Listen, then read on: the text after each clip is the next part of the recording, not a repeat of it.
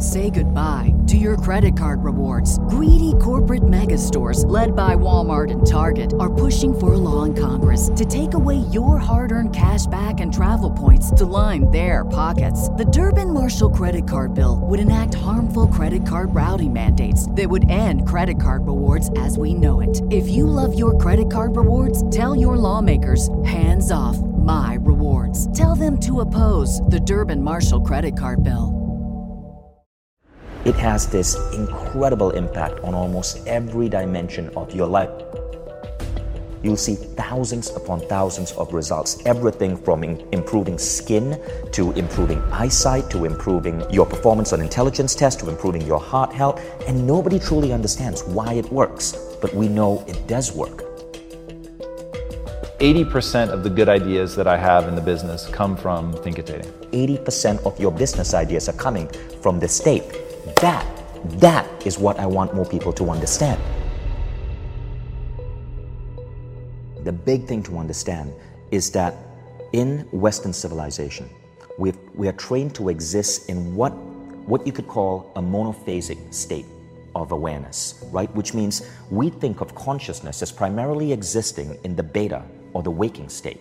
So you and I are conscious right now, uh, and we are existing in one particular level of consciousness. But if you look at indigenous cultures, people in indigenous cultures, they, they operate in multiple levels of consciousness. For example, I spent some time with a tribe called the Achua in the Amazon rainforest. And the Achua, they have this weird ritual.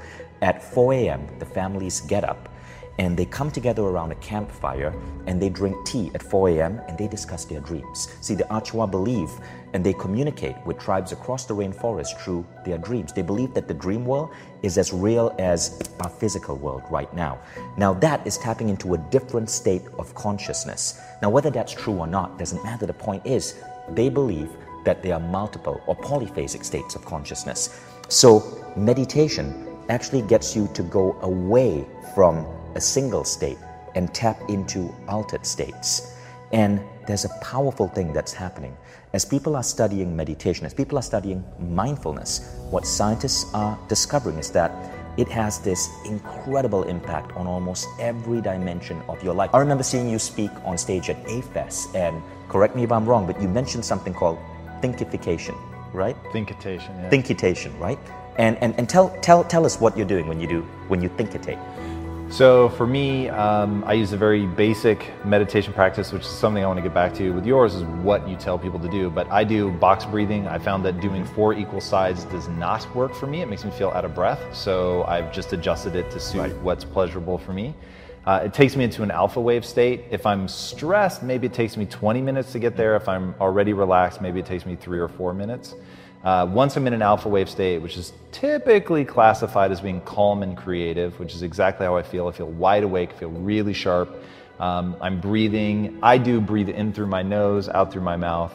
Um, I get into that alpha wave state where I feel like um, ideas, either from my subconscious or just normally disconnected regions of my brain, begin cross talking. Right. So I get very creative solutions to a problem that maybe the night before completely eluded me.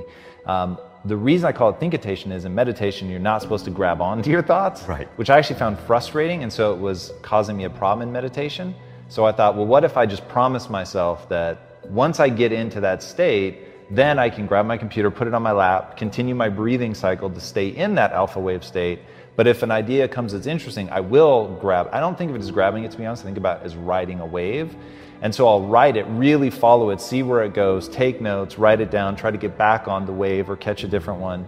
Um, and probably 80% of the good ideas that I have in the business come from thinkitating. That's incredible, right? 80% of your ideas are coming when you're accessing these states. Now, that's what I'm talking about. You're accessing an altered state of consciousness. Now, scientists can measure that. If we hooked up Tom's brain to an EEG machine, what they would see is that you're probably going into, you're probably going to see an increase in alpha waves and an increase in theta waves. Um, what science is finding is that alpha waves, which is what emerges from your brain when you are relaxed, right? Is, is very soothing, it's very relaxing. And if you continue relaxing more, you get into what is sometimes called waking theta.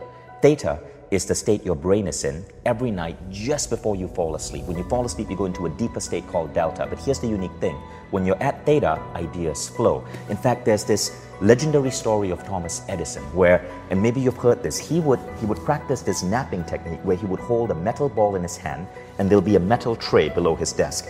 And he'd sit in his chair like this and drift off to sleep. And just as he goes into sleep, his hand would drop, the ball would clang on the tray, waking him up, and he'd have his ideas. Now, what was he doing?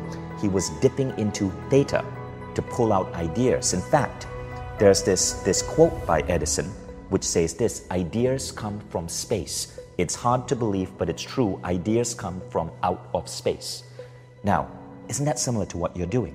You're, you're using your own language, but you're dipping into theta to pull out ideas. And you just said it 80% of your business ideas are coming from the state. That, that is what I want more people to understand. We can tap into these altered states to fundamentally make better decisions, to draw upon ideas, and to even increase our rate of getting towards our ideas. So, this is one of the most powerful aspects of meditation. But you also said something else, which, which I want to pick up on, which is the reason more people don't meditate. You said, you said something along the lines of, I know in meditation you're not supposed to latch on to any thought, right? Yeah. That's rubbish. That's completely not true. See, there are different types of meditation. In fact, there are so many different types of meditation. I hate using the word meditation. Rather, I call it a transcendent practice. A transcendent practice is any practice where you you go out of the physical world and you go within.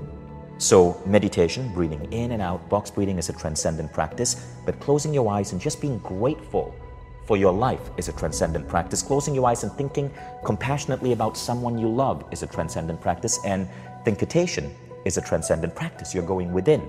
And then there's modern meditation, which is about becoming better at the world. Meditation is not about becoming better at meditation, it's about becoming better at functioning in the modern world.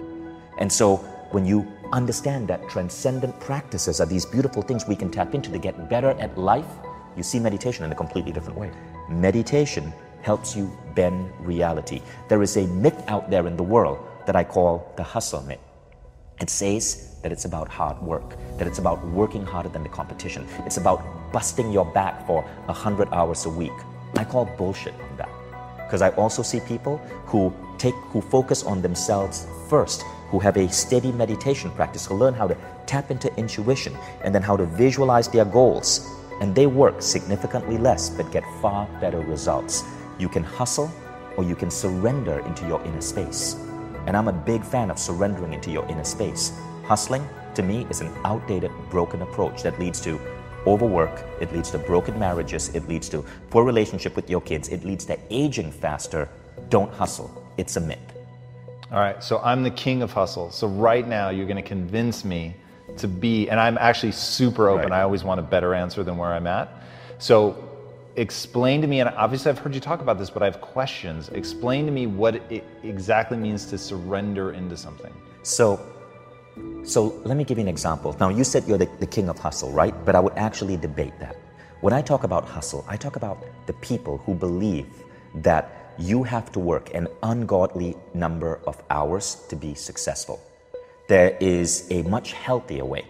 So, there are two different types of people who are talking about entrepreneurship today.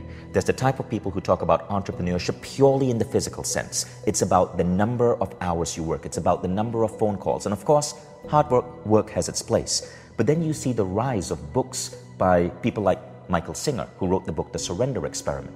And if you read the book, it's kind of cool. This guy built a billion dollar software company, and he talks about how he did that by surrendering, by going within, by having a daily meditation practice.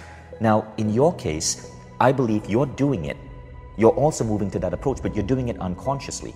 When you, t- when I listened to you speak at A-Fest and you spoke about how you sit down, you relax, and you thinkitate, and these ideas come into you, you're tapping into something. Tom, you're tapping into your intuition. That is a far more efficient way than trying to hustle to get these ideas. You're going within. So you're already doing one of the first steps. Now, the second part is how can you optimize your rate of going from idea to reality? That's, that's the second part of bending reality. And there are significant number of tools that you can put into play to, to, to help you do that by working on your inner states. For example, one is creative visualization.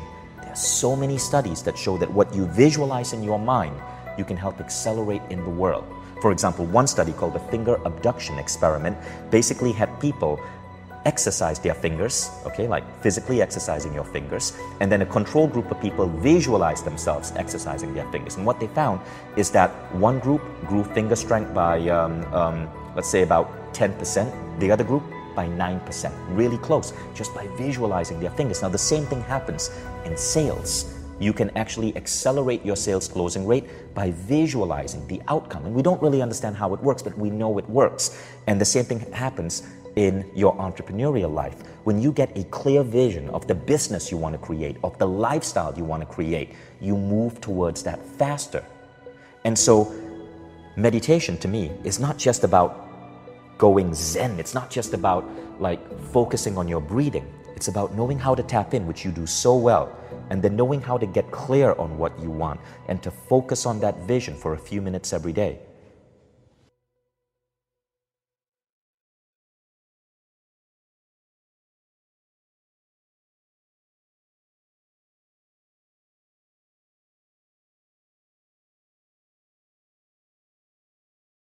Say goodbye to your credit card rewards. Greedy corporate mega stores, led by Walmart and Target, are pushing for a law in Congress to take away your hard earned cash back and travel points to line their pockets. The Durbin Marshall credit card bill would enact harmful credit card routing mandates that would end credit card rewards as we know it. If you love your credit card rewards, tell your lawmakers hands off my rewards. Tell them to oppose the Durbin Marshall credit card bill.